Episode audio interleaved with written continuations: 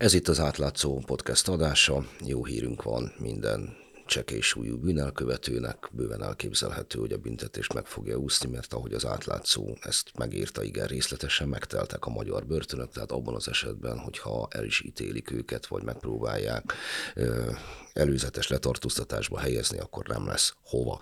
Erről fogunk beszélgetni a cikket jegyző Katus Eszter kollégánkkal, illetve itt van Krámer Lili, a Magyar Helsinki Bizottság projektkoordinátora, illetve Illés Luca, a fogvatartottakat és családjukat képviselő csoport részéről. Én Hont András vagyok, én fogom vezetni, szokás szerint a podcastet, a technikai munkatárs pedig szokás szerint Szabó Krisztián. No, akkor ezen felvezető után Eszter kérlek szépen próbáld összefoglalni pár mondatba, hogy mi is a helyzet most jelen pillanatban a Magyar Büntetés Végrehajtási Intézetekben, amit ugye természetesen ahogy a köznyelben szokás, börtönnek nevezte én is, de ezért ez többfajta intézményt akar. Hogy pontosan mely intézményeket és mi fogvatartottakról beszélünk, arról majd még esik szó a későbbiekben. Hát ez egész úgy indult, hogy eljutott hozzánk egy információ egy fogvatartottól, hogy egyik pillanatra másikra áthelyezték egy sokkal távolibb börtönbe, de úgy, hogy, hogy már évek óta bent ült egyébként, tehát hogy nem volt indok arra, hogy most miért kell áthelyezni, ő nem kért áthelyezés, probléma nem volt vele, és mégis az történt, hogy jöttek és elvitték. És hát nem nagyon értette, hogy mi van, próbálta kideríteni, és annyi jött hozzá vissza, hogy hát elvileg a túlzsúfoltság csökkentése miatt vitték őket, vagy hát vitték őt el, és akkor ennek kapcsán kikértük az adatokat a, a BVOP-tól, hogy akkor mit lehet tudni ezekről az átszállításokról, mennyi történik, januári adatokat kértük ki, hogy januárban mennyi történt, mennyit vittek át, honnan, hova.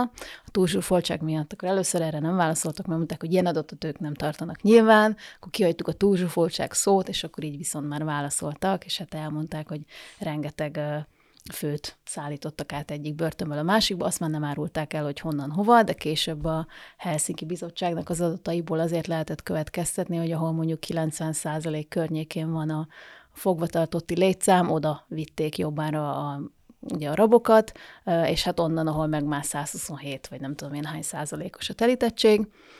Úgyhogy hát ebből is látszott, hogy hogy nagyon nagy a túlzsúfoltság ismét, holott ugye pár éve zajlott le a nagy túlzsúfoltságmentesítő programja az államnak, miután ugye kötelezte ők erre az EU, és hát akkor épültek börtönök helyett végül konténer börtönök, amilyen 2750 fő új mm, hely, helyet csináltak, ahelyett, hogy mondjuk 4005-6-ot csináltak volna, mert nagyjából annyira lett volna szükség, és hát így hamar be is teltek a helyek. Most erre ugye azt mondta a kormányzat, meg a BVOP, hogy amiatt van, hogy túl sok az embercsempész, és hogy négy átlagos börtönt megtöltenek már az elfogott embercsempészek a száma.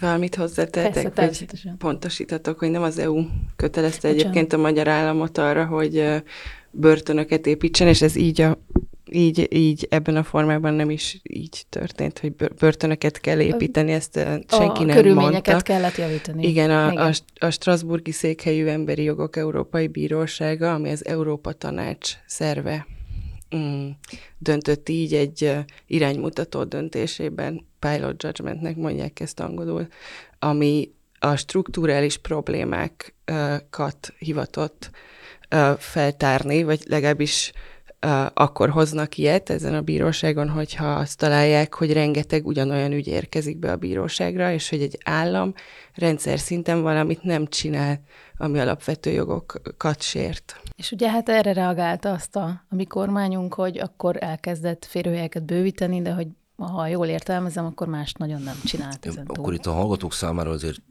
roppant röviden tegyünk valamit tisztában az Emberi Jogok Európai Bíróság, az a Strasbourgi Székhely Intézet az Emberi Jogok Európai Egyezményének a betartatására jött létre, azon államok, amelyek ebben részesek, azok garantálják azt, hogy a minimális emberi jogokat betartják, és amennyiben ezek sérülnek, abban az esetben Strasbourg elítéli az adott államot.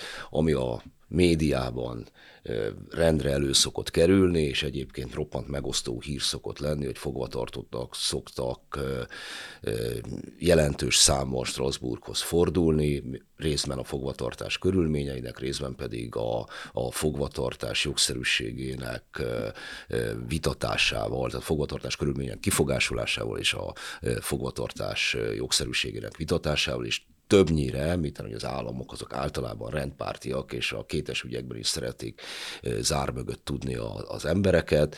Ez ugye meg szokta sérteni az egyén jogait, általában az államok ellen szoktak ítélni, vagy legalábbis ami, ami a, a hírekben ez terjedni szokott. Na, ennyit akkor a, a hátteréről. Mit jelent ez egy átlagos, fogvatartott élethelyzetére lebontva. Tehát ő azt hogy éli meg, hogy hogy kell azt elképzelni, hogy valakit átszállítanak. Nekem van erről ö, képem, nem azért, mert sűrűn voltam fogvatartva életemben, de azért tudom milyen, de hogy ez hogy, hogy néz ki, amikor egyszer csak valakivel közlik, hogy őt áthelyezik. Egyszer csak valakivel közlik, hogy áthelyezik? Én azt gondolom, hogy azért ez minden helyzetben másképp tud kinézni.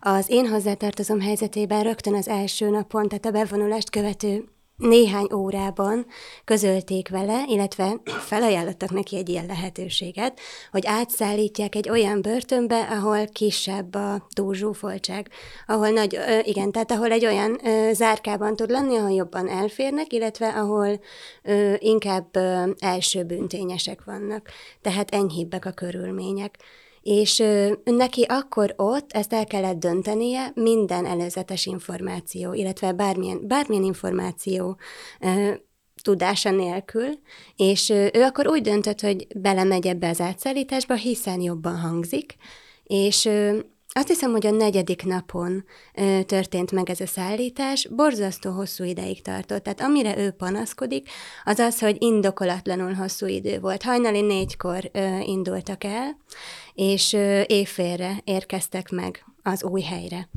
és mindeközben egy gyűjtőponton, egy budapesti gyűjtőbörtönben kellett várakoznia neki, illetve még rengeteg embernek, akiket az ország különböző pontjairól szállítottak oda. Mert mindig hétfőn történik az átszállítás, mindenki, tehát minden börtönben hétfőn van az átszállítás, és olyankor egy gyűjtőhelyre viszik az összes fogvatartottat, és utána onnan szállítják őket tovább, amikor éppen úgy adódik. Hány fogvatartott van ma Magyarországon? Hány embert érint a az egész probléma közvetlenül? Legközvetlenebbül 19.347-en voltak december 31-én. Ez a legfrissebb adat, amit tudunk. Azóta beadtunk már újabb adatigényést, de az később fog megérkezni. Egyébként az átlátszónak, aki mit tud felületét használjuk, erre nagyon szeretjük, nagyon hasznos felület. Um, de rajtuk kívül azért közvetlennek mondanám azt az érintettséget, amivel Luca is itt van, hiszen azért egy családtag, aki, aki nem kapott egy büntetőítéletet, az is megszenvedi azokat a körülményeket, amikről beszéltünk, és a, a, az előző felvezetődben, amit említettél, még reagálnék rá, hogy, hogy ami a médiában megjelenik a börtönkártalanítás kapcsán, Ugye ezek a kérelmek, panaszok, ezek kifejezetten a börtön körülményekkel foglalkoznak, és nem a jogszerűségével, a fogvatartás jogszerűségével. Ennek a minimum standardjait kialakította, tehát a, a, a demokratikus minimumát annak, hogy milyen feltételek között kellene, kell fogva tartani a, a, a fogvatartottakat. Ezek objektív kérdések és ezek objektív módon eldől, eldönthetőek.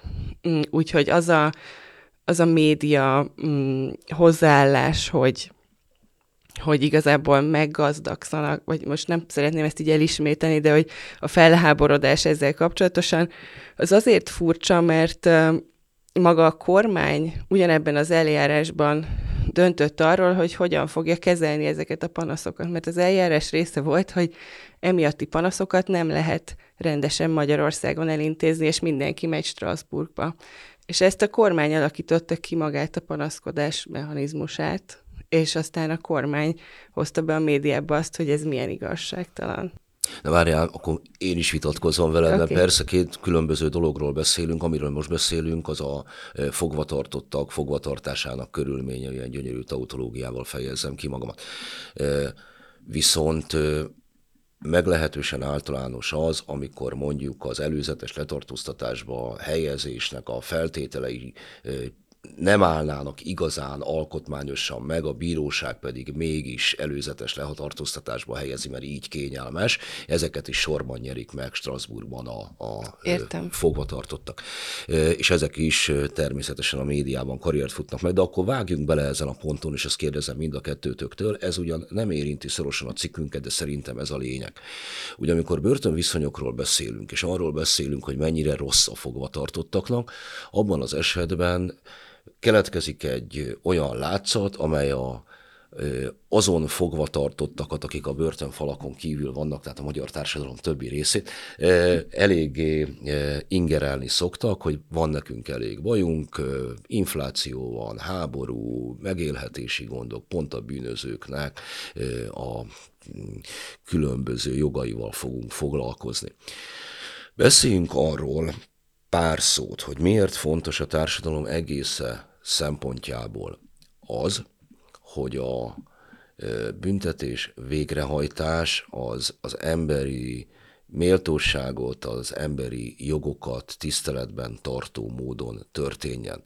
Tehát, hogy igaz-e az a gyomorból született ilyen vélekedés, hogy már pedig nekem ne a bűnözők jogaival jöjjenek, amikor tisztességes embereknek is mennyi baja van, avagy ez egy olyan jól hangzó ítélet, amely egyébként hatásaiban rossz az egész társadalomnak.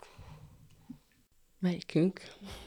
Mondd először, és ja. aztán majd Szerintem mind a kettőtöknek van erről mondani hogy, igen, ez, ez, ez nagyon fontos, és nagyon sokat foglalkozunk ezzel, mert amikor kommunikálunk erről a témáról, akkor kapunk visszajelzéseket kommentek formájában, stb. Um, én azt tudom erre mondani, hogy az, e, a fogatartási körülményekre való közbeszéd, társadalmi reakció az lenyomata annak, hogy milyen szolidaritási állapotban van a magyar társadalom. Tehát, hogy am, amit elmondtál, és igen, ezt sokszor halljuk, hogy miért foglalkozzak én ezzel. Hát azért egyébként praktikus oka is van az, hogy a legtöbben egyszer ki fognak szabadulni, a leges legtöbben. És hogyha embertelen körülmények között tartják őket, akkor hogy várhatjuk azt el, hogy ne kövessenek el újabb bűncselekményt? Um, tehát, és egyébként ez a törvényben is benne van, hogy mármint a büntetés végrehajtásról szóló törvénynek az elejében benne van, hogy mire való a büntetés, mi a célja. Az a célja, hogy reintegrálja az elkövetőt, az összeset, akit lehet. És ez, ez egy szakma, és ennek megvannak a maga szabályai és, és kutatási eredményeken alapuló, evidencia alapuló, alapú um, megoldásai. És amit még hozzá kell tenni, hogy ki az, akit még közvetlenül érint a fogvatartás, az, aki oda bent dolgozik. Az embertelen fogvatartási körülmények azokra is hátrányosan hatnak, akik ott dolgoznak, és ez egy spirált idézhet elő, hogyha nagyon embertelenek a körülmények, nem fognak ott dolgozni, nagy lesz a fluktuáció, nem fogják tudni betölteni azt a nevelő, támogató szerepet, amit egyébként nagyon rég, száz évek óta kialakítottunk és működik. Úgyhogy ez egy nagy gond. Én azt gondolom, hogy, illetve egy személyes tapasztalatom alapján igazából én sem nagyon foglalkoztam azzal, hogy mi zajlik a börtönfalaim belül, illetve ott milyenek is pontosan a fogvatartási körülmények, egészen addig, ameddig tűzközelbe nem kerültünk, és érintettek nem lettünk. De hát nyilván az más, hogy szociálisan az ember érzékeny ez iránt, a téma iránt is. Ugyanakkor szerintem az is nagyon fontos, hogy ne ítélkezzünk azok senki fölött, de szerintem manapság tényleg az van, hogy az emberek annyira el vannak foglalva a saját gondjaikkal, hogy nem jut már idejük és figyelmük arra, hogy azzal foglalkozzanak, hogy egy ennyire marginális csoporttal hogyan bánnak, akik ráadásul azért ülnek ott, mert megérdemlik. Ugye így gondoljuk, de azt hiszem, hogy ami nagyon fontos... Amit nem láttak a hallgatók, hogy közben egy ilyen idézőjelet mutattál a kezeddel, igen, ez a podcastban nem, nem egy nem látható egy... jel. Igen, igen. igen. Köszönöm. Ami szerintem mm, nagyon fontos így kijelenteni, hogy akik ott ülnek, és akik a fogva tartottak, ők azért vannak ott, tehát mi a büntetés? A büntetésük nekik a szabadságvesztés. És itt egy nagyon fontos különbséget kell tenni. Tehát az, hogyha valaki szabadságvesztésre ítélnek, akkor az nem egyenlő azzal, hogy a méltóságát is el kell, hogy vegyék. És ez viszont egy annyira fontos alaptétel, amit szerintem mindenkinek meg kellene értenie, függetlenül attól, hogy mennyire van közel, vagy mennyire van távol ettől az egész témától. Ö, igen. Én ezt értem, de ez önmagában, hogy ezt kijelented, elzsolozsmázzuk ettől, ez még nem fog átmenni. Ugye a köztről megvan a nem kellett volna mm. bűnt elkövetni erre, ugye ez a válasz. Jó, igen, tehát szerintem mondjuk ott lehetne kezdeni az egész témának a felgöngyölítését, vagy talán azt, hogy így közelebb, szerintem az lenne nagyon fontos, hogy közelebb hozzuk a gondolkodást a börtönről, a fogvatartásról, erről az egész témáról az emberekhez, és ezt pedig úgy lehet elkezdeni, hogy mondjuk ezeket a tabukat elkezdjük döntögetni, azáltal, hogy cikkek születnek róla, azáltal, hogy beszélgetések készülnek erről a témáról, hogy minél nagyobb legyen az elérése magának a témának, mert akkor, hogyha elkezdődik erről egy párbeszéd, egy szinten, aztán egyre, egyre, egyre több ember között, a társadalom egyre nagyobb rétegeit érintve, akkor talán talán egy kicsit elmosódik ez, a, ez az ítélkezés, vagy talán egy picit enyhül. Arra a... gondolsz, hogy a bűnöző és a tisztességes polgár közötti határok nem is annyira egyértelműek, mert mondjuk közlekedési bűncselekmény, tehát egy olyan tényállást meg tudunk valósítani mi is, hogy alapvetően az ember nem bűnözőnek készül, aztán mégis kiderül az, hogy hirtelenjé magát a rácsak mögött találja magát. E, igen, ez is nagyon fontos, és ez nincsen a börtönökben megkülönböztetve, hogy valaki milyen bűncselekmény miatt van ott, és nincsenek differenciával fogva tartottak az alapján, hogy milyen, súlyos, milyen súlyú bűncselekményt követtek el. És azt gondolom, hogy ez például nagyon fontos lenne kommunikálni és aláhozni többször, hogy bizony, ha valaki szabálysértést vagy törvénysértést követ el, akkor is börtönbe kerülhet, nem csak akkor, hogyha emberölést követel. Eszter? Lenne egy megjegyzésem, hogy amikor írtam a cikket ugye a Helsinkisekkel együtt, akkor nagyon sok adatuk volt, amit így fel tudtam használni, és abból például kiderült, hogy az emberek többsége az például lopás miatt ül bent. Tehát, hogy mi hajlamosak vagyunk azt gondolni, hogy aki börtönbe kerül, az mindenki erőszaktevő, vagy nem tudom, verekedett, vagy megölt valakit, de holott mondjuk emberülésért talán 1300 fő ül körülbelül börtönbe, és több ezeren, több mint 5000-en ülnek azért, mert loptak. Tehát, hogy én azt gondolom, hogy a büntetésnek, meg ez egy elvis alapelv, hogy arányosnak kéne lenni azzal, amit elkövetett bűnt az ember. Tehát például tudok olyanról, aki tüntetésen lelépett a, én, a járdáról, kapott x ezer forint büntetést, nem tudta kifizetni, le kellett neki ülni. Tehát, hogy, és ugyanoda került, ahova mondjuk azok, akik mondjuk erőszakos bűncselekményt követtek el. Tehát, hogy a kettőt egyrészt ne rakjuk egy szintre, és ne feltétlenül rakjuk be ezeket az embereket egymás közé.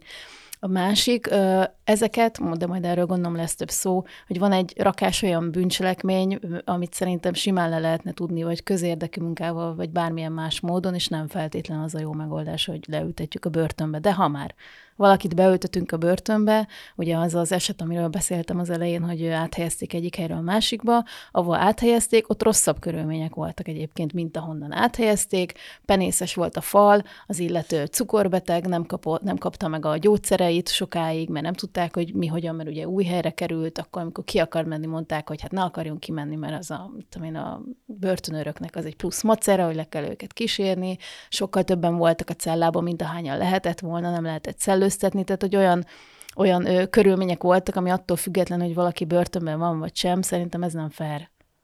Ahogy ti is mondtátok az Igen, el. ezt nagyon jó, hogy említetted, hogy a lopás az magasan a leggyakoribb bűncselekmény, ami miatt valaki a jogerős ítéletét tölti, majdnem a fele a teljes számnak. Ez, ez azt jelzi, hogy valamilyen ilyen egyenlőtlenségi, szegénységi probléma van ebben a társadalomban, hogyha a vagyon elleni bűncselekmények dominálnak. És igen, azt is nagyon fontos kimondani, ami a közbeszédnek nem része, hogy, hogy egyébként nem minden bűncselekménynek vagy szabálysértésnek van áldozata. Mm. Igen. Um, azzal kapcsolatban vannak-e könyvmutatásaitok, hogy ez az arány hogyan alakul más országokhoz képest? Nem kell pontos számba egy hozzávetőlegesen, tehát hogy mi a jellemző más országokban, milyen bűncselekménytípusok miatt ülnek. Most ezt így nem Nem tudom, jó, akkor rendben, ez roppant érdekes, akkor nekem majd utána fogok nézni.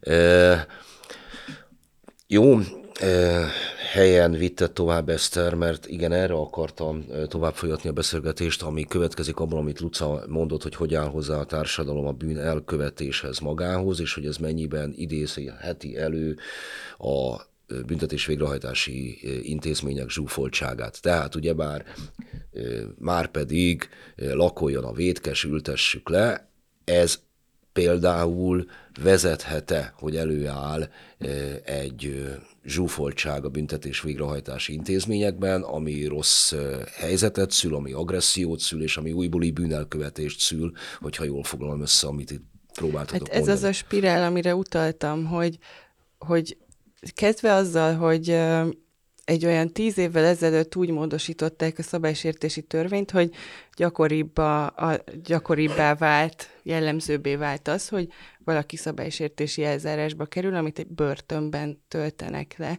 ami szabálysértés, ez egy másik törvény is, tehát nem is mondjuk rá azt, hogy bűnt követett el, vagy bűncselekményt, hanem szabálysértést. Ezek jellemzően élethelyzetből adódó dolgok, cselekmények. Most nemrég volt egy anyag, amiben az egyik kollégám nagyon jól beszélt arról, hogy hogy hogyan működik az adósok börtöneként ez a dolog. Nagyon szegény, nagyon leszakadó települések esetében, ahol a fél település egy ponton azért ült, mert a gyerek 30 igazolatlan óra több mint elérte a 30 igazolatlan órát az iskolában, emiatt megbírságolták, a bírságot pedig nem tudta befizetni, és akkor azt leüli 5000-esével. Egyébként egy ember tartása az most 15 ezer forint fölött alakult, tehát annyit költ az állam egy nap arra, hogy valaki börtönben legyen, és akkor a végén vonjuk le valahogy a konzekvenciát, tehát számoljuk ezt össze, és próbáljunk meg racionálisan gondolkozni, hogy ez most tényleg kevésbé szegény lett ez az ember ettől, vagy, vagy a gyereke fog ezután iskolába járni, hogyha ő nincsen otthon, és otthon marad a legnagyobb gyerek a kicsikre vigyázni, tehát hogy, hogy mit, mit csinálunk. Tehát, hogy azért azt, és azt, abba belegondolni, hogy, hogy ez, ezek, ezekről emberek döntenek, tehát, tehát az állam, az mi vagyunk valahol. Most nem menjünk bele ebbe az ilyen állam filozófiai kérdéseibe, de hogy, hogy ezek emberi döntések következményei, és hogy ezeket a döntéseket meg lehet változtatni és át lehet gondolni, és egyébként lehet emberségesen. A másik pedig az, hogy... Há, vagy csak nem is kell, hogy emberségesen, mert ugye bár akkor megint azt fogják mondani, hogy jön a nyafogás és a bűnözők miatti krokodilkönnyeknek a sírása racionálisan. Tehát ez az, hogy a 15 ezer forintot az 5 ezer forinttal vetem össze, az egy racionális döntés. Jó a társadalomnak, hogy több pénzt fizet. Azért, amiért egyébként ő nem kapott eredetileg pénzt, tehát hogy akkor most még jobban kitol ezzel magával. Ez. Hát anyagilag az állam rosszabbul járt így, így, És a gyerek be, bejutott az iskolába, az, tehát az egész probléma kezdete az, az nincs, nem, nem a gyökeréhez megyünk vissza, és, és ezen belül pedig nagyon örülök, hogy itt van Luca, mert, mert egyébként a fogvatartottak, vagy volt fogvatartottak hozzátartozói egy teljesen láthatatlan csoport, és azt gondolom, hogyha bárhogyan lehet arra sarkalni a közvéleményt, hogy empatizáljon, és ez lehet, hogy egy túl nagy cél, de nem baj, nekünk cél, az az, hogy meghallgathassa azt, hogy akik megélik ezeket a helyzeteket, ők ők hogy élték ezt meg? Lucához mindjárt akkor ezzel kapcsolatban kérdésem lesz, de lehet, hogy megint nem fogsz tudni rá válaszolni, de mégis próbáljuk meg ezt valahogy elhelyezni, mert azt tudjuk, hogy mintegy 20 ezer ember e, ül ma Magyarországon, hogy összesen a magyar társadalom mekkora hányada lehet az, aki e, fogva tartott volt már valaha, tehát hogy... Volt. Ezt nem fogom tudni. Mi azt szoktuk mondani egyébként, hogy olyan százezer embert érint a fogvatartás kérdése, hogyha belevesszük, tehát egy adott időpillanatban, Igen. ha belevesszük az összes családtagot, aki kint van a gyerekekkel együtt, ezt szoktuk mondani, hogy egy időpillanatban, az, az egyébként nem olyan kevés ember. Nem, de hogy ugye, aki, mert van egy csomó olyan ember, aki szabadult, és van egy csomó olyan ember, aki még majd csak ezután fog börtönbe kerülni, tehát rólunk is beszélünk. Luca, még volt a tapasztalat, hogy akikkel kapcsolatba került a hozzátartozód, ők milyen élethelyzetből kerültek ki, tehát hogy nehéz, fajsúlyos, professzionális bűnözőtől a hirtelen a, a cellába beesett gyerek nem volt iskolában, emberig, ez milyen, milyen Hát nagyon változó volt, és nagyon széles ez a spektrum. Az Akkor elején... erről a széles spektrumról beszélgessünk egy kicsit. Az elején, amikor ö, ö, bekerült, akkor azt a néhány napot, ö, ahol ö, letöltötte, ott 12, 12-en voltak együtt, és ott mindenféle ember volt, tehát mindenféle bűncselekmény érültek, emberölésért is, ö, lopásért is, ö, prostitúcióért is, tehát nagyon-nagyon széles volt tényleg ez a skála. Viszont utána őt átszállították egy olyan helyre, ahol tényleg ö, inkább első bűntényesekkel volt együtt, ott meg főleg gazdasági bűncselekményért ültek. És szerintem még azt fontos hozzátenni, hogy amikor az átszállítások során, illetve a szabadulás előtti néhány napban neki egy budapesti gyűjtőben kellett várakoznia, és ott megint mindenféle bűncselekményért ültek emberek, illetve olyanok is voltak, azt hiszem, akik még csak előzetesben voltak. Tehát még akikről nem született ítélet. Hát a gyűjtőben olyanok is igen, vannak, igen. igen. Ezek egyébként azért fontosak, mert, mert az nagyon régen alakult ki, hogy bizonyos fogvatartottakat egymástól el kell különíteni. Ezek alapelvek is. Tehát például az a legfontosabb alapelv például, hogy a fiatalkorúakat a felnőtt korúaktól el kell különíteni. De egyébként a nőket a férfiaktól is elszokták, de és, és amit, amit itt Luca feszeget, hogy, hogy igazából nincs egy rendes ilyen részleg vagy rezsimrendszer, rezsimnek hívják a magyar rendszerben, az azért gond, mert egyébként a lehetőség megvan rá, tehát a törvényben benne van, illetve a, maga, a büntetés végrehajtásban kidolgozták azt, hogy milyen speciális rezsimek vannak. Tehát van például az első büntényes körlet, van idősek körlete, és egy csomó más milyen is van. A túlzsúfoltság azért is gond, mert mert ezeket Ezt a elmossa. sokféle körletet nem fogják tudni úgy működtetni, tehát egyszerűen nem lesz hely, nem lesz rugalmas a rendszer erre, nem lesz rá szakember. De úgy visszatérve arra, hogy milyen bűncselekmények, az nem teljesen igaz, hogy nem tudom elmondani, hogy mi van nemzetközileg, csak számokat, arányokat nem fog tudni más országban mondani, de azt, azt muszáj elmondani, hogy a bűncselekmények a nyugati világban ö, olyan húsz éve csökkennek, az összes fajta, a vagyon elleni is, és az erőszakos is. Ehhez képest, tehát ezzel is össze kell vetni azt, hogy Magyarországon pedig még soha nem voltak ennyire, ennyien fogva tartva, vagy hát 1990 óta soha. Miközben egyébként az Miközben. erőszakos bűncselekmények száma Magyarországon is csökken. Igen, folyamatosan csökken. Tehát úgy, úgy, úgy nő a, a fogvatartottak száma, hogy mindeközben Csök. csökken a bűnelkövetőknek a száma, meg a bűnelkövetések száma. száma. És régebb óta csökken. Arányaiban is csökken. Igen. Régebb óta csökken. csökken, mint hogy nő, nőne a magyar börtönpopuláció. Tehát megelőzte a csökkenést, tehát nem Nem lehet a, azt nem mondani, hogy a, a börtön szigor az, ami a, a csökkenteni. Jó, akkor viszont elértünk egy olyan ponthoz, ami régi vita, hogy a szigor, nem szigor kérdése, hogy például a zsúfoltság az nem csak börtön épületekkel és konténerekkel csökkenthető, hanem az, hogy nem csukunk le minden elítéltet, és nem ö, zárunk ö, fogdába minden őrizetbe vettet, meg előzetes letartóztatásba helyezettet. Hogy annak ö, mennyiben akarja átvenni, mi az akadálya annak, hogy a magyar jog, a ö, magyar büntetés végrehajtás, átvegyen olyan módszereket, amelyek nem az állami eh, fegyintézményekben való ember megőrzést mm.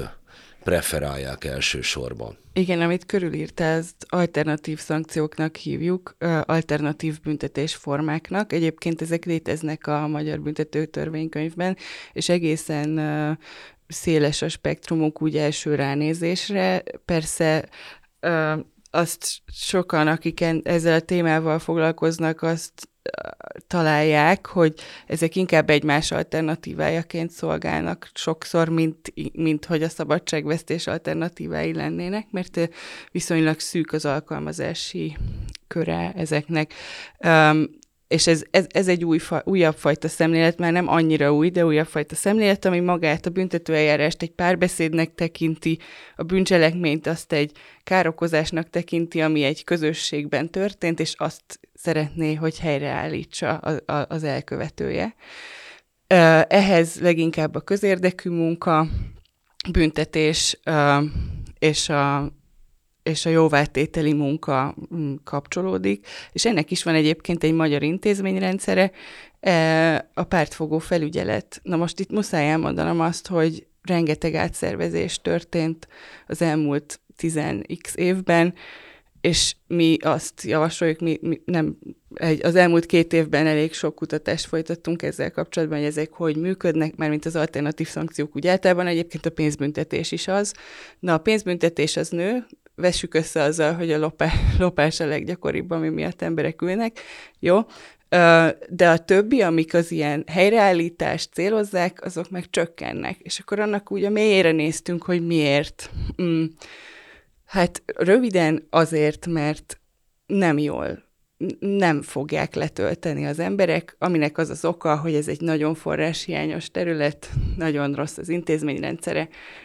Van olyan, hogy közérdekű munkára ítélnek valakit egy messzi, szegény helyen, faluban, és utaznia kéne, és egyszerűen nincs pénze oda utazni, ahol ezt a munkát le kéne töltenie, és lehet, hogy a cselekmény eleve a pénztelenségből fakadt.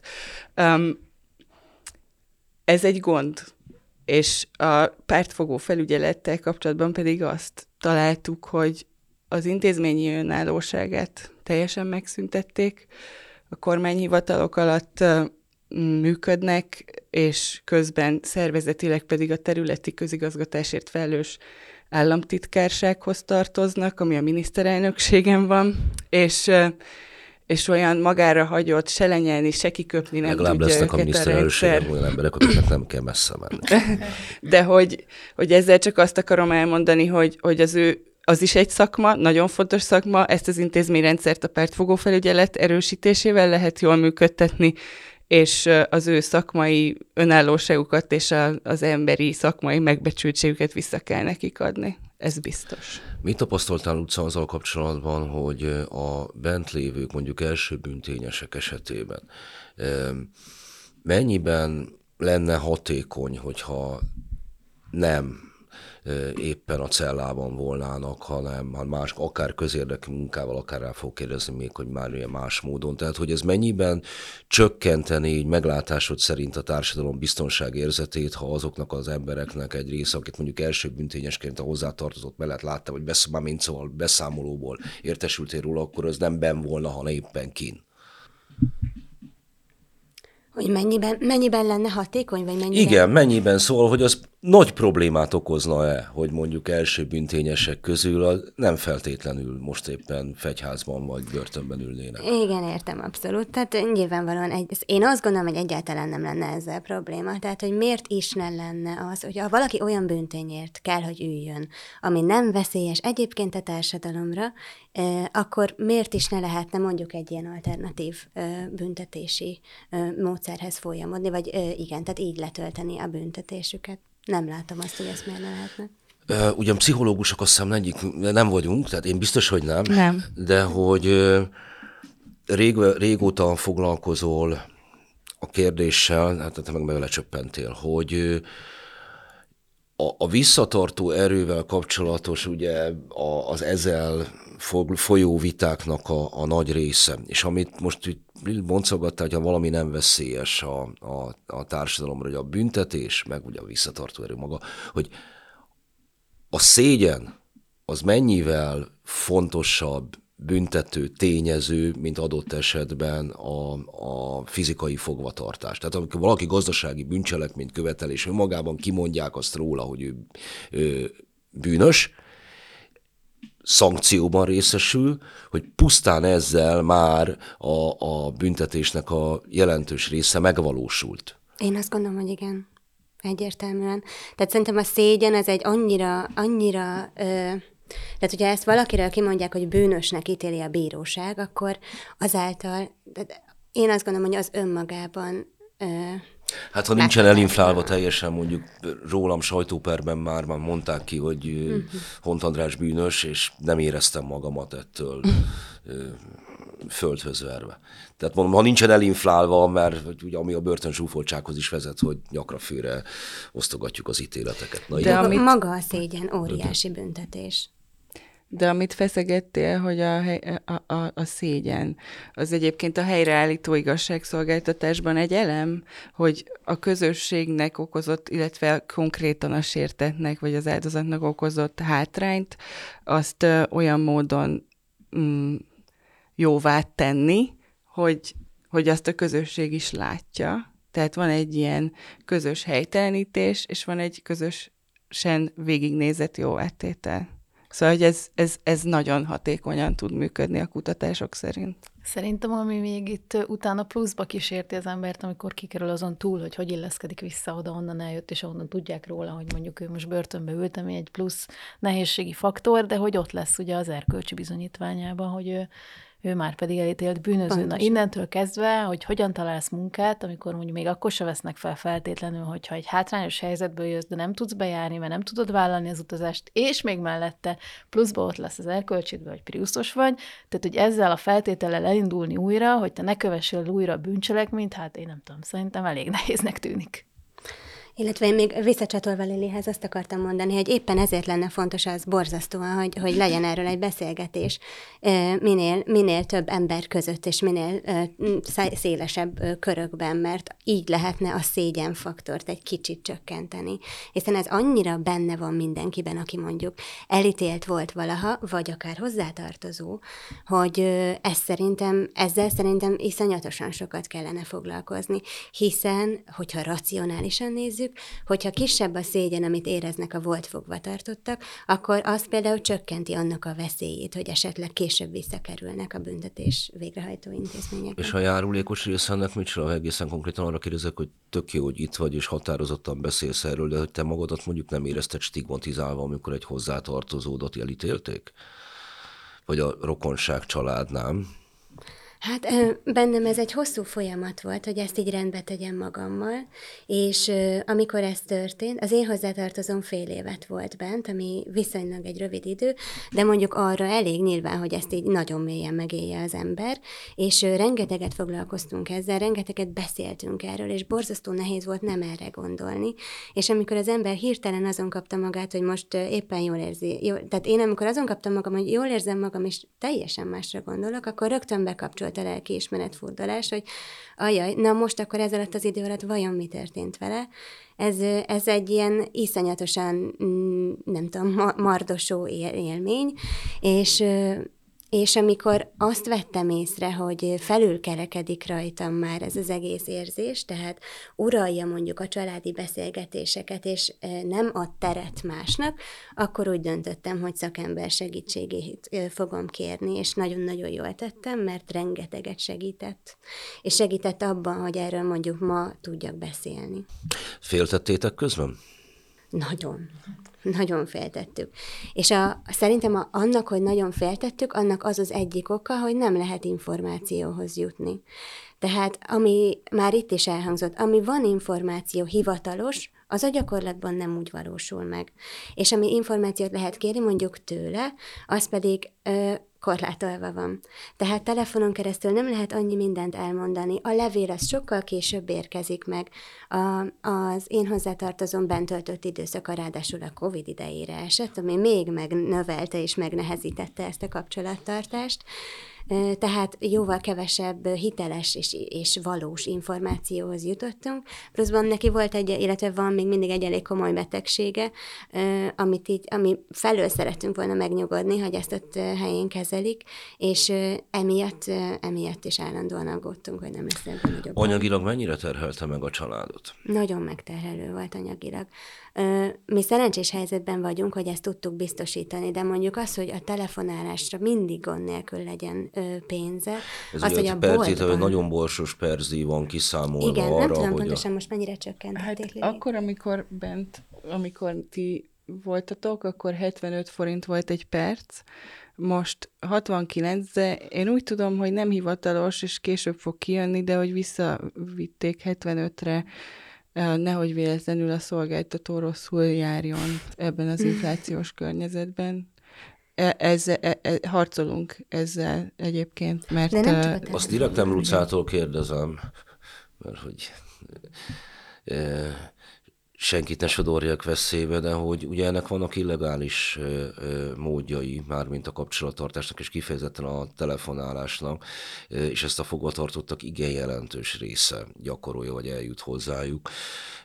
Az, az, hogy mondjuk például telefon jut be a, a börtönbe és a többibe, ez horribilis költségeket jelent, de ugye ez azt jelenti, hogy van egy mert hát Magyarországon élünk, van egy fogvatartott, nem fogvatart, tehát van fogvatartott és hozzátartozó kapcsolatnak egy olajozott módon zajló szürke zónában lévő, viszont meglehetősen költséges változata, ami ugye bár nem jelenik meg a kimutatásokban és a többen, hogy az egyiket ez mekkora terhet jelent adott esetben a társadalom egészének. Te most ar- arra gondolsz, hogy vannak bent telefonok az a tiltott tárgyakra? Persze. Például. Igen, na ez is egy adatigényléses példa, még 2000, amikor indultak a lezárások, Uh, akkor kértünk adatot arra, hogy uh, hány tiltott tárgyat találtak az előző év hasonló időszakában, és most.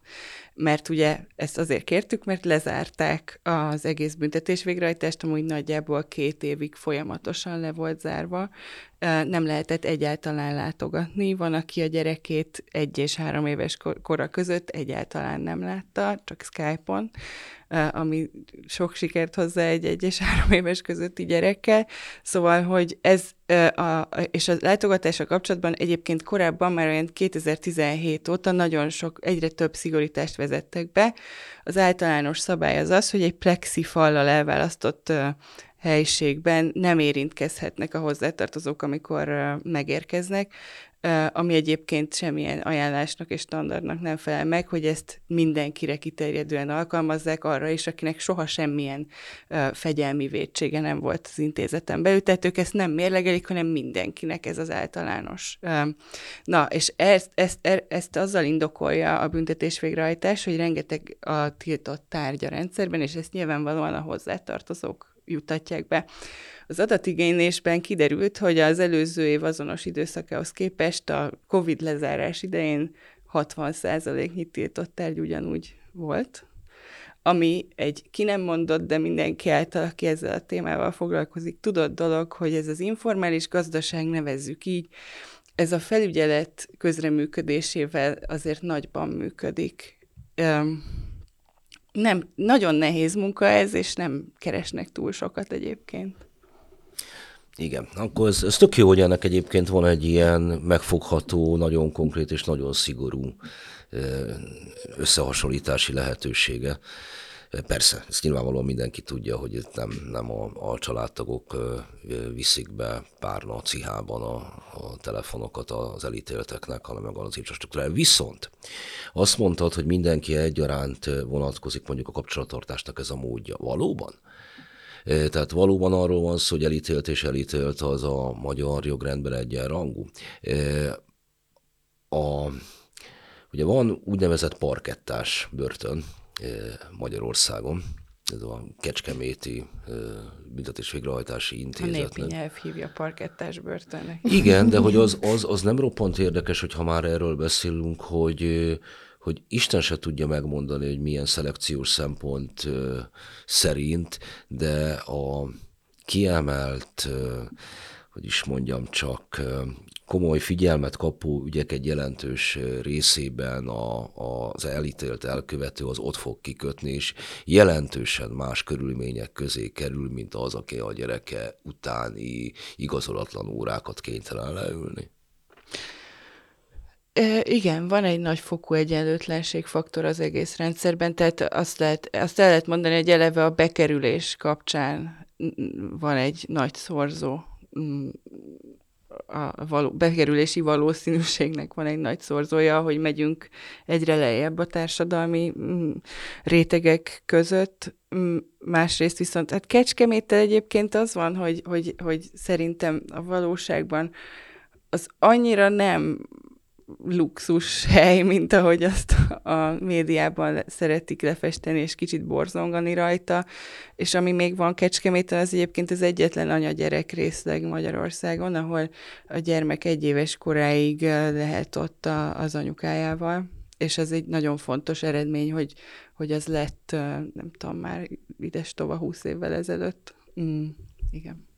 Nekem lenne egy kérdésem, kicsit ilyen ördögügyvédje típusú, hogy úgyis előjönne, meg mindig előjön a kommentek között, hogy mert tudjuk, kivel vannak tele a börtönök, ugye, amit te említettél, hogy minél alacsonyabb társadalmi rétegből kerül ki az ember, annál nagyobb a valószínűsége, ha jól értettem, hogy a végül börtönbe ked ki a, a büntetés során, hogy akkor én rákérdezek, mert úgyis rákérdeznének, hogy akkor cigányokkal van tele a börtön? Hát minket nem engednek be a börtönbe, úgyhogy nem tudom neked azt elmondani, hogy cigányokkal van-e tele a börtön, de hogyha de azt valószínűnek tartom, hogy a, a lakosság számhoz viszonyított um, arányukhoz képest jelen magasabb arányban vannak börtönben, aminek nyilván rengeteg oka van. Lehet az, az hogy mondjuk egy szabálysértésért, amiket mondtunk, ki az, akit valóban megbüntetnek, és ki az, akit nem. Hogyha te Budapest belvárosában átmész a piroson gyalog, akkor elég valószínűtlen, hogy téged bárki ö, meg fog bírságolni. Viszont mondjuk a Covid lezárások idején ezeken a ritkásan lakott helyeken rengeteg bírságot szabtak ki a, a, covidos korlátozások megsértésért. Egyébként ez is nagyon megnyomta a ceruzát. Mármint nagyon megnyomta a, a fogvatartotti létszámot. Volt olyan, most például a, december, a 2021. december 31-i adat szerint voltak majdnem 1200-an, nem csak szabálysértésesért, hanem büntetőjogiért is, de hogy, hogy, hogy a leges legenyhébb. Ez nagyon sok ember. Van, aki annyi bírságot gyűjtött össze 2021 során, hogy, hogy összeadódva öm, több mint egy évnyi szabadságvesztés jött ki belőle. Ez szép. Jó, meg ugye itt nem csak arról van szó, hogy nem bírságolnak meg, ha Budapesten átmegyek a, a piros lámpán, ez ugye mondjuk a Covid-dal kapcsolatban került elő, hanem az, hogy ugye akinek van hozzáférése a társadalom, középosztálybeli része az eleve tud olyan preventív intézkedéseket tenni, hogy ne bírságolják meg. Például van egy papír a zsebében, hogy már pedig a munkáltatója hozzájárult ahhoz, hogy ő, ő a kiárási tilalom utáni időszakban is az utcán lehessen. Nyilvánvalóan telep kettőn munkáltató sincsen, nem hogy munkáltató igazolást lehessen beszerezni. Beszéljünk egy kicsikét a transzparenciáról a büntetés végrehajtás és a nyilvánosság viszonyáról? Olyan van. Van egy saját nyilvánossága a büntetés végrehajtásnak, mert van egy kommunikációs osztály, én rendszeresen nézem a híreket, um, igyekeznek kedves tartalmakkal föltölteni, van, amikor meg nem. Az egyébként pont a Covid kezdetekor volt, és az, az irodában azt hiszem, hogy én, én akadtam ki a legjobban rajta, úgyhogy írtunk is a BV-nek is, és az ombudsmannak, amikor a toborzó kampányt azt egy hannibálos figurával uh, gondolták jónak plakát, kiplakátolni. Jelentkezz Hannibal Lecter. Igen, igen. És uh, ezek a plakátok a mai napig egyébként elérhetőek, ami sok mindent fölvet azok közül az ilyen alapértékek közül, amikről már beszéltünk, de azt is, hogy hogy egyébként nincsenek Hannibal lekterek, most ilyen magyarosan mondtam, de hogy, hogy, hogy, hogy, hogy hogyha, ez, hogyha valaki uh, ilyen állarcos, emberevő gyilkosra szeretne vigyázni, akkor az csalódni fog, mert nem ezekkel van tele a börtönrendszer. Szóval ez egy nyilvánosság. A másik az az, hogy hogy adatigénylés, és tök jó, hogy, hogy ti is kértetek, meg mi is kértünk, meg mindenki tud kérni, az amúgy nagyon fontos, de, de Magától a büntetés végrehajtás 2020 óta nem teszi közzé a legalapvetőbb fogvatartással kapcsolatos adatait. Addig működött ez a börtön statisztikai szemle nevű kiadvány, én azt is nézegetem, rendszeresen frissítem, hogy esetleg nem lett azóta új, de nem lett, úgyhogy bármire kíváncsiak vagyunk, akkor 15 plusz 15 nap alatt kapunk rá választ. Most már, mert ugye a Covid alatt még Igen. rosszabb volt a helyzet, akkor ugye 90 nap Igen. Hát meg illetve szerintem az is egy nehézség ebben, hogy intézményenként eltérhet, nem? Egy csomó ö, szabályozás. Tehát, hogy van egy, van, van mondjuk valami, ami transzparensen megjelenik a honlapon, de ez mondjuk így volt akár a COVID intézkedésekkel kapcsán is, é, és, és akkor utána börtön és börtön ö, teljesen saját maga meghatározhatja, hogy a gyakorlatban mondjuk hogyan néz ki egy-egy intézkedés. Uh-huh. Igen. Én mondjuk itt például arra gondolok, hogy van egy nagyon szép, hangzatos és hosszú-hosszú lista arról, hogy miket lehet bevinni a börtönbe fogvatartottaknak. Mi nagyon felkészülten mindent beszereztünk, két nagy bőröndel indult el a hozzátartozom, és, és hát kevesebb, mint a felét vihette magával az árkába, mert hiába meg van határozva, hogy nem tudom hány könyvet lehet bevinni, vagy tankönyvet füzetet, akkor ott a, zárkába, tehát az intézményen belül megmondják, hogy ugyanakkor a zárkába csak kettőt vihetsz be, és akkor a többit letétbe kell helyezni. És ugyanez minden egyes, minden egyes tárgyra meg van szabva. Jó, és akkor a nyilvánosságnak ugyebár nem csak az a része, hogy az ember kíváncsi, hogy mi történik a, a börtönökben, hanem az egy mellékkörülmény, hogy éppen börtönben van az, akivel neki találkoznia kéne, akár egy jogi eljárás miatt, akár mondjuk újságíróként, akarsz valakivel beszélni, aki mellékes, hogy éppen ő börtönben van, és egyébként közérdek is fűződik hozzá egy megter, ezek hihetetlen procedúrák, és, és nem is biztos, hogy át lehet őket, vagy, vagy végig lehet őket vinni. Nagyon sok esetben eleve kudarcra vannak ítélve. Hát igen, és egyébként olyanra is volt példa, hogy velünk kapcsolatban lévő fogvatartott és a hozzátartozója elővették a fogvatartottat, hogy ne akarjon nyilatkozni, és mondja vissza ezt a kérését. Tehát, hogy, hogy elég elképesztő mm, módszerek vannak arra, hogy, hogy ne nyilatkozzanak emberek ebben a témában. Az emberi méltósággal kezdtünk, és az, hogy a, a bűnelkövetőnek is van méltósága. Szerintem ez a társadalom gyakorlati szempontjából azért fontos, mert ha valaki befejezte e, a büntetését és kijön, és úgy érzi, hogy neki is méltósága van a társadalomnak e, nem fogyatékkal, mármint jogokat illetően nem fogyatékkal élő tagja, e, az könnyebben fog munkaerőként is, bárhogy más is egyenrangú félként részt venni a későbbiekben. E, viszont ugye a helyzetéből, a hierarchiájából adódóan eleve van egy ilyen alárendeltségi viszony a, a büntetés végrehajtási intézetekben, ez egyfelől így természetes. De hogy mi a tapasztalat, nekem ugye nagyon régiek vannak, még megboldogult kamaszkorommal, amikor folyamatosan fogdákon kötöttünk ki, hogy a viszonylag illedelmesen eljáró rendőr, aki közül, na jó, akkor éjszakát itt fogják tölteni, és akkor megtalálkozik az ember hirtelenjében a fogda őrrel, aki már adott esetben véghez tartozik, hogy itt, hát hogy is mondjam, csak a felnőtt emberi közötti kommunikáció szabályai hirtelen hamar, hamar el tudnak tűnni. Ez, ez így van, nem? Hú, sűrű bologatásokat van, ezt megint nem látják, de hogy ez, ez például a hozzátartozódnak ez egy élménye volt, hogy ő felnőtt ember, oké, okay, csinált valamit, utána is kém felnőtt, de közben lévő szakon egyáltalán nem az. Ez abszolút, és ez olyan szinten így volt, hogy amikor mi őt elkísértük, amikor be kellett vonulni, mi elkísértük őt a börtönig. A börtön kapujából, vagy ajtajából kijött egy bévés tiszt, és nagyon éledelmesen, kedvesen köszöntött mindannyiunkat, a hozzátartozómat is, és segített neki a két bőröngyét felvinni a lépcsőn, és bevinni, ami miatt már alapból szorongtunk, hogy ezt ő hogy fogja megcsinálni. És amint becsukta maga után a kaput, minden megváltozott. Tehát onnantól kezdve nem úgy beszéltek vele, mint ahogy az előtt. Onnantól kezdve ő abszolút egy, egy rabnak, egy fogvatartottnak volt kezelve aki gyerek, ugye csak hogy, hogy egyébként érthető legyen, meg hogy, hogy milyen kik tudnak ilyen szituációba kerülni, mert előbb utaltam, mert az emberek döntő többsége nem járta meg a fogdát, hogy például hogy lehet oda kerülni sorozáson való meg nem jelenés miatt annak idején, ugye ez még volt, amíg volt. De például nagyon könnyen egy, egy fiatal ember ott tudott kikötni, aki ugye nem bűnöző, még csak az sincsen, hogy mondjuk hajnalban egy szál atlétatikóban fagyit kért egy tűzcsaptól,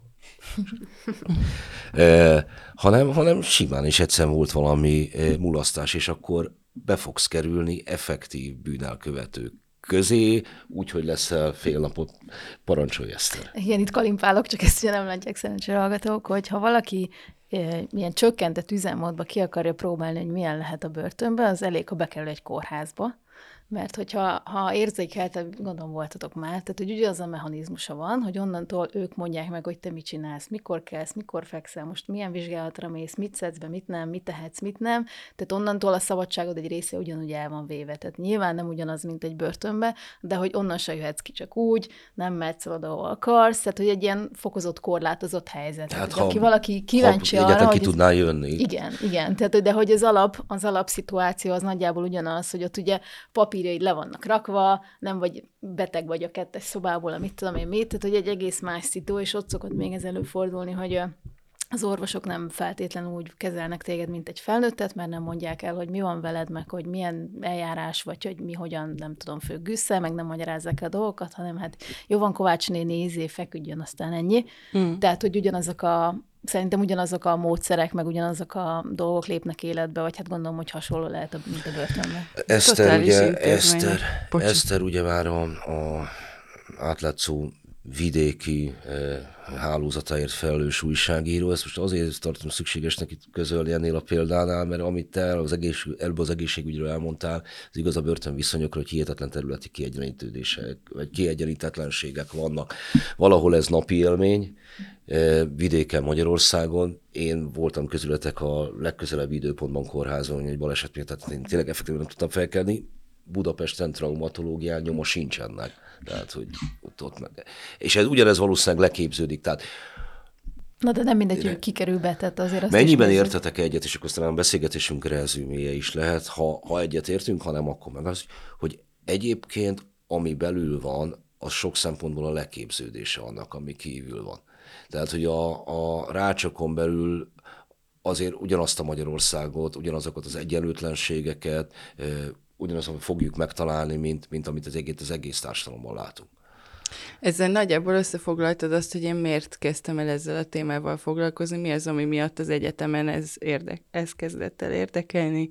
A láthatatlanság, a társadalom legperemén levés, az, hogy mennyire stigmatizált téma, totális intézmény, és az, hogy az egyik, az egyik tanárom foglalta így össze, hogy amilyen, ahogyan a, a fogvatartottjával bánik a társadalom, úgy, úgy abban tükröződik az, hogy milyen a szolidaritás, és, és, és látszik az, hogy milyen társadalmi problémák vannak. Az, az egy piciben összefoglalja ezt, én, én, engem ezért kezdett el ez a dolog érdekelni. És a kórházhoz, meg a korábbi kérdésedhez kapcsolódóan még azt, hogy, hogy attól, hogy foglal, tehát ezek a kommentek, hogy miért érdekeljen, hogyha egyszer az iskola meg a kórház is rémes állapotban van, azért, mert érdekeljen ez is, és hogy beszélgessünk egymással attól, hogy ezzel foglalkozunk, az nem jelenti azt, hogy nem foglalkozunk az iskolával és a kórházzal, azzal is foglalkozzunk. Meg az sem igaz, hogy nem érdekli az embereket, mert, mert a kicsi gyerekeket is foglalkoztatja az, hogy hogy is megy ez a börtönökben, meg mi is van azzal, aki rabló vagy rendőr. Igen. Igen. Egyébként én, én erre szerettem volna reagálni, ezt, amit te mondtál, hogy azért az egy nagy különbség szerintem a börtönökben, hogy ö, ott mondjuk olyan ö, piszlicsári ügyek miatt is szólnak és fegyelmeznek, ö, ami, ami egyáltalán nem a, nem tudom, a papírokról szól, vagy az egészségről. Tehát mondjuk azt, hogy valaki vegye föl és vegye le a bakancsát naponta 14-szer, akkor is, hogyha nem akarja, és hogy élére hajtva ágyazza be az ágyneműjét, azért azt szerintem ott egy nagyon nagy ö, különbség, és ott szerintem a megalázás az iszonyatosan még benne van, ami teljesen fölösleges, és ami nélkül a büntetés ugyanúgy egy büntetés lenne. Az egyik kollégám ügyfele kapott fegyelmit azért, mert elhaladtak, férfi és nők is, férfiak és nők is voltak egy intézetben, és elhaladtak egymás mellett, és azt mondták egymásnak, hogy szia. Ez azért fontos, mert hogyha fegyelmie van valakinek, akkor nagy valószínűséggel nem fogják feltételes szabadságra bocsátani, amivel ugye lehetne a, magát a börtönpopulációt is csökkenteni. Um, ezt még azért ehhez hozzá. És miért kapott az fegyelmét, hogy szia? Mert a férfiak és a nők között tiltott a kommunikáció BV-ben. Azért. Ez volt az átlátszó podcast adásának a beszélgetős része, még lesz mindjárt egy beszélgetésünk a a podcast adásunk folytatásaként a börtönviszonyokról Kerényi Györgyel, aki a Börtönrádiót üzemeltette 2015-ig. Nagyon szépen köszönöm Krámerlinnek és Illés Lucának, hogy itt volt velünk, a Magyar Helsinki Bizottságtól, illetve a Fecskétől, ami a fogvatartottakat és családjukat képviselő csoport. Köszönjük És Katus Eszter és Szabó Krisztián volt még itt velünk. Na, hát akkor, ahogy ígértem, itt van velünk Kerényi György, újságíró, újságíró legenda, a Szabad Európa... Nem, nem, nem, a Szabad Európa munkatársa. Szerbusz, Gyuri. Szerbusz. Te Börtönrádiót készítettél két alkalommal is, pontosan mikortól, meddig? Most utána néztem egy kicsit, hiszen tegnap fölhívtál, de hát 2014 őszén kezdtünk el bejárni önkéntes munkában heti kétszer, és a 2016 karácsonyt azt a levelezésemben láttam, még bent tartottuk, tehát amikor 2017 elején tettek ki minket. Ez a Nick Thorpe, az ezer éve itt állomásozó BBC-s újságíró ötlete volt, hogy jó lenne csinálni magyarországi börtönökben is börtönrádiót. Angliában több mint száz fegyintézetben vannak ilyen rabok által működtetett rádiók, mint, mint ilyen reintegrációs lehetőség, egyébként marha jó műsoraik vannak. És akkor egy-két újságírót, meg egy-két pszichológust rábeszélt. Ő nem járt be végül, de mi négyen-öten elkezdtük, és el, másfél évig jártam Vácra, a Váci börtönbe férfiakhoz, ott elindítottuk a Rácsefemet, vagyis hát igen, mentoráltuk őket, a folyamatos műsor, heti kétszeri bentétünknél, és aztán átjöttem a gyorskocsiba a nőkhöz, ott meg elindult a Heszefem. De aztán 2017 elején ugye jött a új BV parancsnok, Rogán kerületében volt ugye Tóth rendőrkapitány, és kirakott a, a lényegében a egyháziak kivételével mindenben dolgozó civil szervezetet kiraktak a börtönökből. E, nem erről akartam volna alapvetően beszélni, de azért mégiscsak Bocsánat. megkérdezem. Ne, nem, ne, ne, ne, ne. Ja, a, ja, arról nem akartam beszélni, amit most fogok kérdezni, csak amit ja, végigmondtad. Ezt ilyen roppant szeretetteljesen tetted, mármint a tevékenységhez fűződő érzelmeid voltak ilyenek, hogy űrt hagyott benned? Hogyan ennek vége lett? Igen, nagyon szerettük csinálni, nagyon inspiratív volt, érdekes volt meg hát szakmailag is tök kíván. Hát gondolj bele, hogy úgy kell rádiót csinálnod, hogy se telefonot, se internetet vagy általában médiát. Tehát mi hordtuk be nekik kiprintelve, amikor, mit tudom én, a reggeli szórakoztató műsorban gladiátorokról akartak beszélgetni, akkor vittük be kiprintelve az anyagokat, hogy nincs telefon, vendégeket vittünk be, akik egyébként Alföldi Robertől kezdve sokan mindenféle emberek bejöttek, és akkor ott adtak interjút, de hát leginkább egymással beszélgettek. Igen, nagyon kedveltem ezt a melót, és nagyon, hát én nagyon sajnáltam, hogy vége lett. És amikor vége lett, mert ez viszont már érinti a szűkebb témánkat, ak- akkor ennek csak és kizárólag az előbb általad megpendített ilyen csőlátás, nem tudom, bokacsattogtatása a, volt az oka, vagy valami mást is? Hát, ahogy, ahogy minden Magyarországon, ugye itt nincsen semmilyen szakpolitika. Tehát mindent a politikának a hatalmi szempontja, ami szintén legitim szempont, de szerencsésebb országokban hagynak szakpolitikákat is kibontakozni, ez bárhova az oktatástól kezdve bármit megnézünk, bátran kimondhatjuk. És hát ugye a, a, a büntetés, a kriminalisztika, hát az is egy szakpolitika, aminek vannak olyan végletei, vagy egyik pólusán mondjuk a skandináv országoknak a büntetés végrehajtása szerepel, ahol szinte szociális munkások a börtönben dolgozók, és a másik oldalon meg, ahol a halálbüntetés is ott van. És a...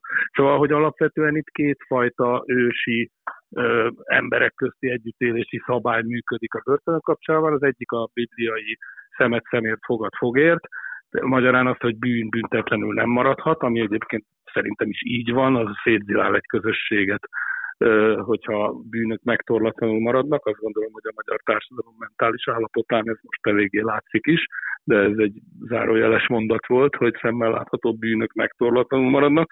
Ez az egyik, de ezt évezredek alatt, ezt a szemet szemért elvet, ezt átruháztuk először a bölcsekre, aztán a nyugati fejlődésben külön erre való intézményrendszerre, igazságszolgáltatásra, stb. A másik viszont egy, és akkor ennek a, a büntetésnek a része, hogy az embereket, akik bűnt követnek el, elvárjuk hosszabb, rövidebb időre, egy ideig ki is végeztük őket.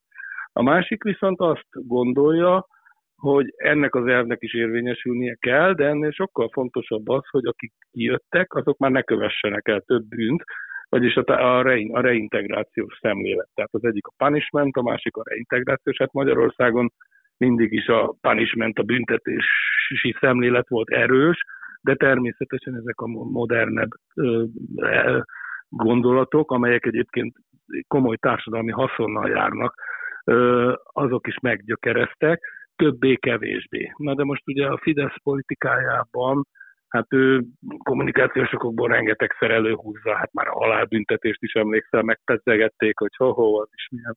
Szóval, hogy a, az egyszerű néplélek az a, az a szemet szemért fogad fogértra hajlik, az ilyen árnyaltabb dolgokat azért kevésbé tekinti át, és, a, és ennek megfelelően, az ennek való megfelelés hozta azt, hogy minket ki, nem csak minket, a Feldmáréktól kezdve mindenkit, mindenkit kitettek a, a börtönökből, magyarán, hogy nehogy már jó legyen a raboknak. Miközben míg Skot, Norvégiában mondjuk 16%-os a visszaesés a bűnelkövetők körében, ami egy hihetetlen alacsony szám, nálunk, hát erre nehéz a becséseket, de legalább 50-60 vagy magasabb százalék, hogy aki egyszer bűnt követett el, az még egyszer is el fog most a társadalomnak magának kéne fölmérnie, hogy ez mi, mi a fontosabb neki.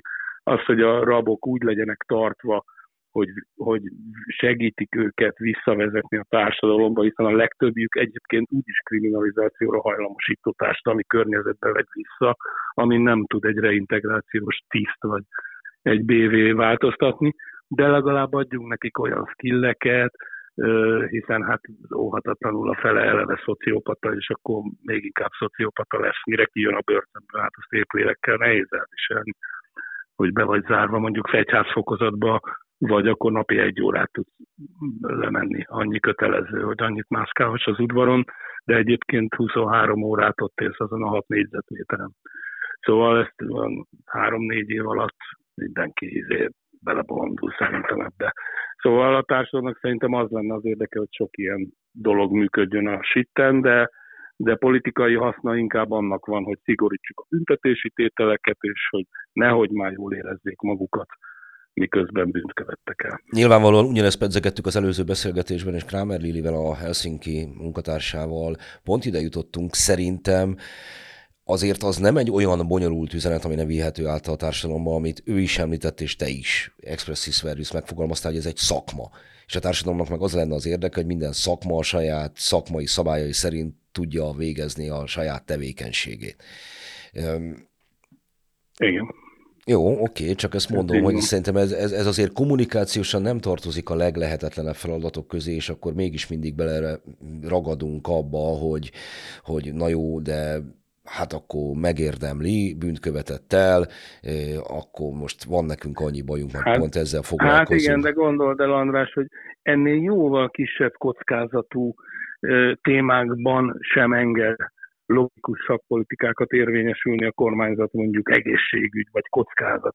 De gondold pont, hogy pont a bűnelkövetésben, ahol egyértelműen meghúzható a, a populista kormányzatok által annyira kedvelt mi és ők, mi a törvénytisztelő magyarok és ők a bűnözők, pont itt biztos, hogy nem engedhetik meg maguknak, hogy elkezdjenek majd ilyen értelmiségi okoskodásba. Tehát logikus a saját logikájuk. Szerintem ez csak a politikának mondod a törvényei, de szerintem itt van más is. A kereskedelmi televíziózás törvényei azok pontosan ez, ezt a mi és ők vonalat erősítik, és a leginkább borzongtatóbb dolog az elítéltek, a bűnnelkövető, az abból való Ebben tocsogás. nem értek egyet önnel, szerkesztő úr, ne haragudjon, hogy félbeszakítom.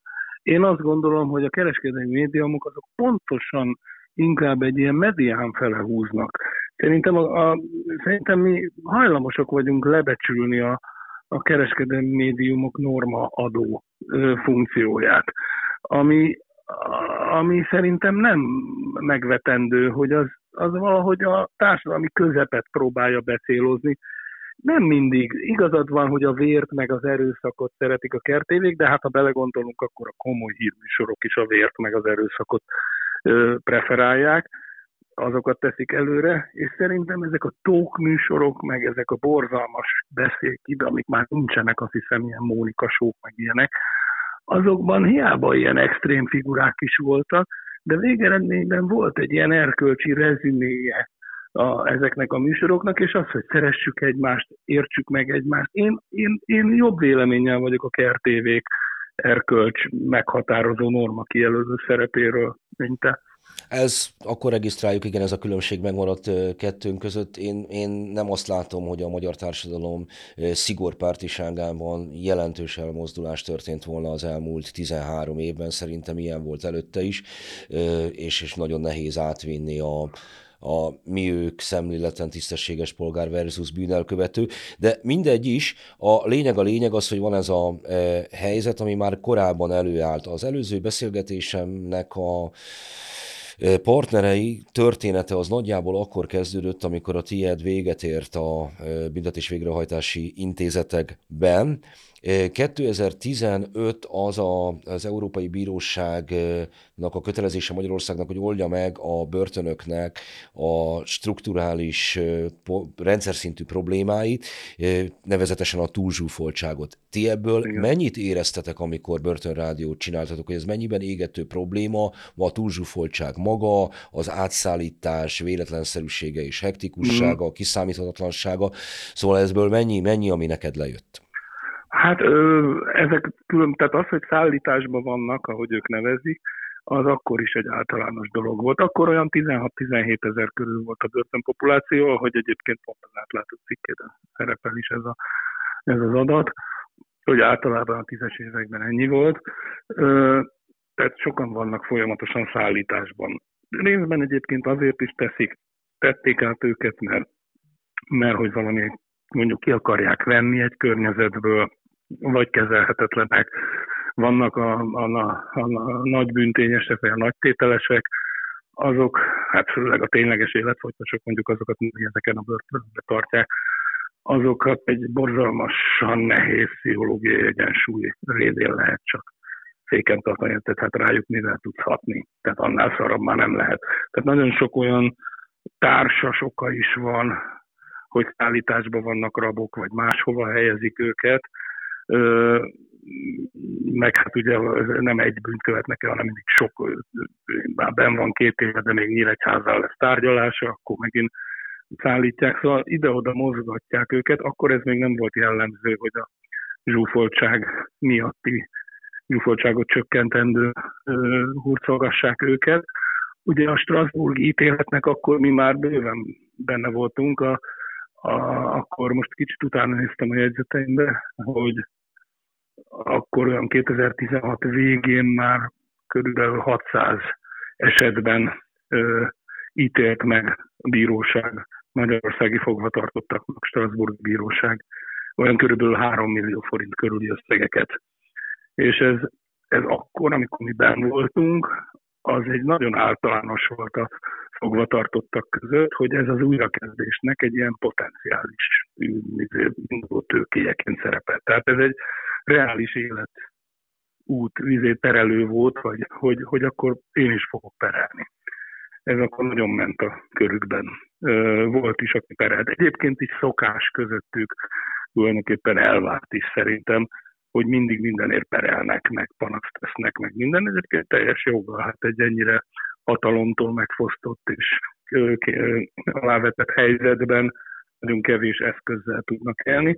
Ezt egy ilyen, nem egy ilyen különösen nagy számként kezelik, hogy, hogy valamiért feljelentést tesznek a börtönviszonyok között, és ez egy, ez egy nagyon fontos motivum volt a Strasburgi kárpotlás akkor, amikor hát 2017, mondom, tehát szerintem teléig követtem őket.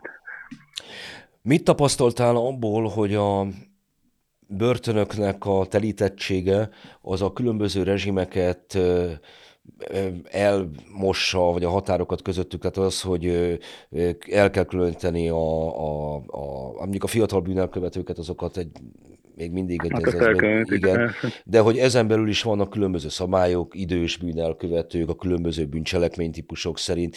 E, Azt mondta Kramer Lili itt a beszélgetés előző részében, hogy ezeket e, a börtönviszonyok miatt egyre nehezebb tartani és hogy e, első bűncselekményesek kerülnek nehezebb fajsúlyú bűnelkövetők közé, és így tovább. Tehát, hogy ezek a határok mosódnak el. akkor, akkor én még ezt nem érzékeltem. Mi nem érzékeltük ezt a zsúfoltságot abban a két börtönben, ahova hetente többször mentünk.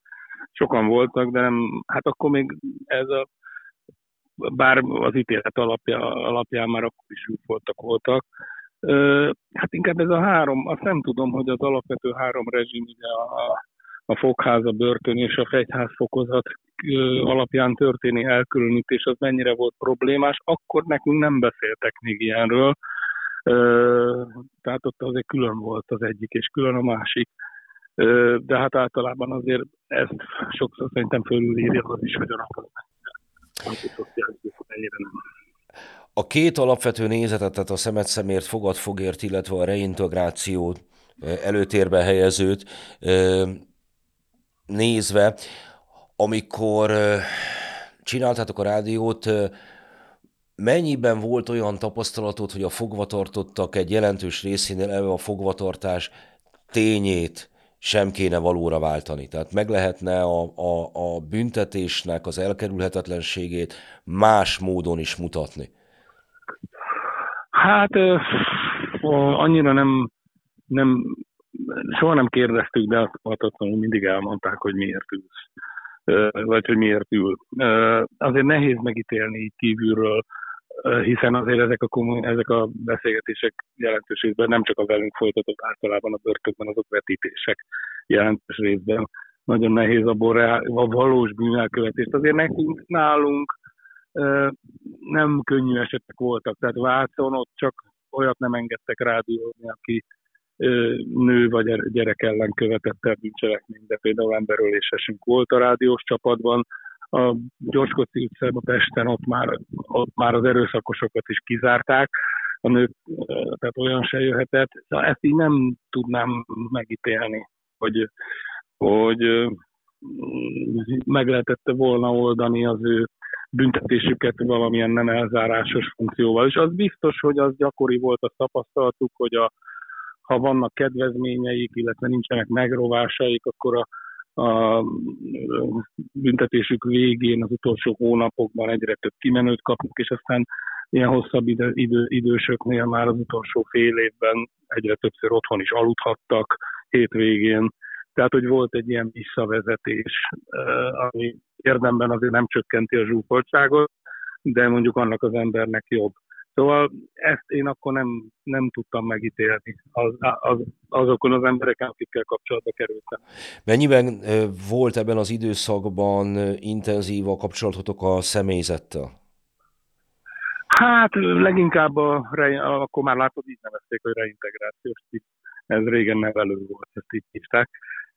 Hát ők óhatatlanul azért jobban arra kondicionáltak, hogy, hogy, hogy ők azért látják, akikkel mi találkoztunk, hogy, hogy milyen fontos lenne, hogy, hogy olyan személyiség jegyeket akár kiépíteni, de másfajta skilleket is felépíteni, amik aztán lehetővé teszik a későbbiekben számukra a bűnelkövetést. Remélem ezen nem bántódik meg esetleg egy BD-s hallgatónk. Társadalmi státuszokat tekintve nem volt nagyon nagy különbség, én úgy éreztem a, a büntetés végrehajtási dolgozók és a fogvatartottak között. Most nem azt jelenti, hogy a társadalomban való szerepkel nem mondom ezt, de mondjuk ahonnan jöttek, vagy amilyen munkalehetőségekkel bírhattak, nem volt a nagy különbség, az egy rohadt stresszes meló. Tehát az, össze vagy, oda vagy éjszakára be vagy zárva, száz nehéz csávóval, úgy, hogy ne történjen, ne legyen öngyilkosság, ne, ne berjék, pépé, öljék meg egymást, és ott vagy egyedül, vagy ketten egy folyosón, ami a tiéd, iszonyú stresszes, tehát azért az egy nagyon-nagyon kimerítő meló, nagyon nem irigyeltem őket, ráadásul az újakat mindig kóstolgatják a rabok, hogy meddig lehet elmenni, szóval oda nagyon komoly figyelés képességek is kellenek, hogy ilyen melót jól tudjon végezni az ember. Hát, szóval azért horror történeteket meséltek a rabok sokszor a, a smakszerek hozzáállásáról, de hát mondom, ők azért sokat vetítettek is, de hát hallani, hogy eldobják a kulcsot a folyosón, és amelyik zárkánál megáll, akkor oda bemennek és megverik, de hát a fele tudja, hogy ebből mennyi igaz, és ők ezek nehéz bűnözők voltak, akik fél életüket bűncselekmények elkövetésével és agresszióval töltötték, szóval hogy egyáltalán nem irigylem a, a bévéseket. Én nem láttam már rajtuk azt a szemléletet, hogy van ez a legendás, a Rákosi korban volt ki, kiírva a börtönökbe, hogy ne csak őriz gyűlöld is.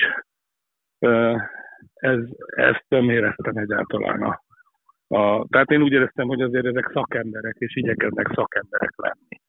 Aztán persze egy ilyen borzalmasan kemény pszichológiai helyzetben aztán hogyan tudják az indulataikat kezelni, az egy másik kérdés. A rendszer szintűn máshogy van kezelve az egész és hogy a reintegráció van a középpontban, és mondjuk a börtönviszonyok olyanok, amelyek az emberi méltóságnak jobban megfelelnek, az könnyebbé tenni a büntetés végrehajtási intézetben dolgozóknak a helyzetét is? Ö, igen, igen, ugyanakkor az egy, ez egy borzasztó szükségszerű nagyon hierarchizált szervezet. Tehát úgy azért azt gondolom, hogy hirtelen rá, rá, rá ereszteni erre a rendszerre egy ilyen megengedőbb szisztémát, abból nagyon sok konfliktus lenne. De hát valószínűleg ennek vannak tapasztalatai, hogy hogyan lehet ezt fokozatosan emberibbé, humánusabbá, reintegratívabbá tenni. Az biztos, hogy az egyik legfontosabb lépés, hogy hagyni kell, hogy sok uh, különböző civil tevékenykedhessen bent. A vallások, az egyházaknak például nagyon pozitív szerintem bent a szerepe. Én igazából mindig csak azt tapasztaltam, hogy aki megtért benn, az nem esik vissza. A többieknél mind ott volt a esély, mert azért sok volt rabunk, már szabadult is, a, vagy már akkor szabadult, vagy azóta is kapcsolatban vagyok, vagy voltam velük utána is. Szóval, hogy nem lehet könnyű rázúdítani egy ilyen reintegratív rezsimet a mostanira, de hogy csak ez az út, abban biztos vagyok. Hát akkor legyen ez a végszó. Kerényi Györgynek köszönöm szépen, hogy rendelkezésünkre állt. Ez volt az átlátszó podcast. Én Hont András voltam. A technikai ügyeket pedig ezúttal is Szabó Krisztián intézte.